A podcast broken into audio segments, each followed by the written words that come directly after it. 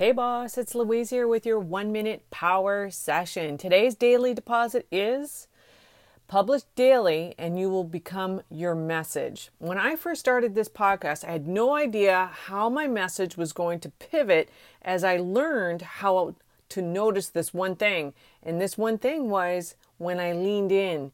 You will experience it too. I knew when my topic of the week wasn't resonating with me and it was harder for me to record it, meaning it took me several times to record the actual podcast.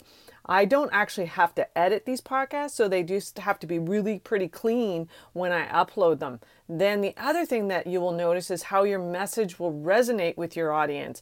The more comments you get, the more downloads, the more clicks to your website. Now, I'm working on a social media branding blueprint to show you how to get more people to click, not just on your profile, but on your links to your website.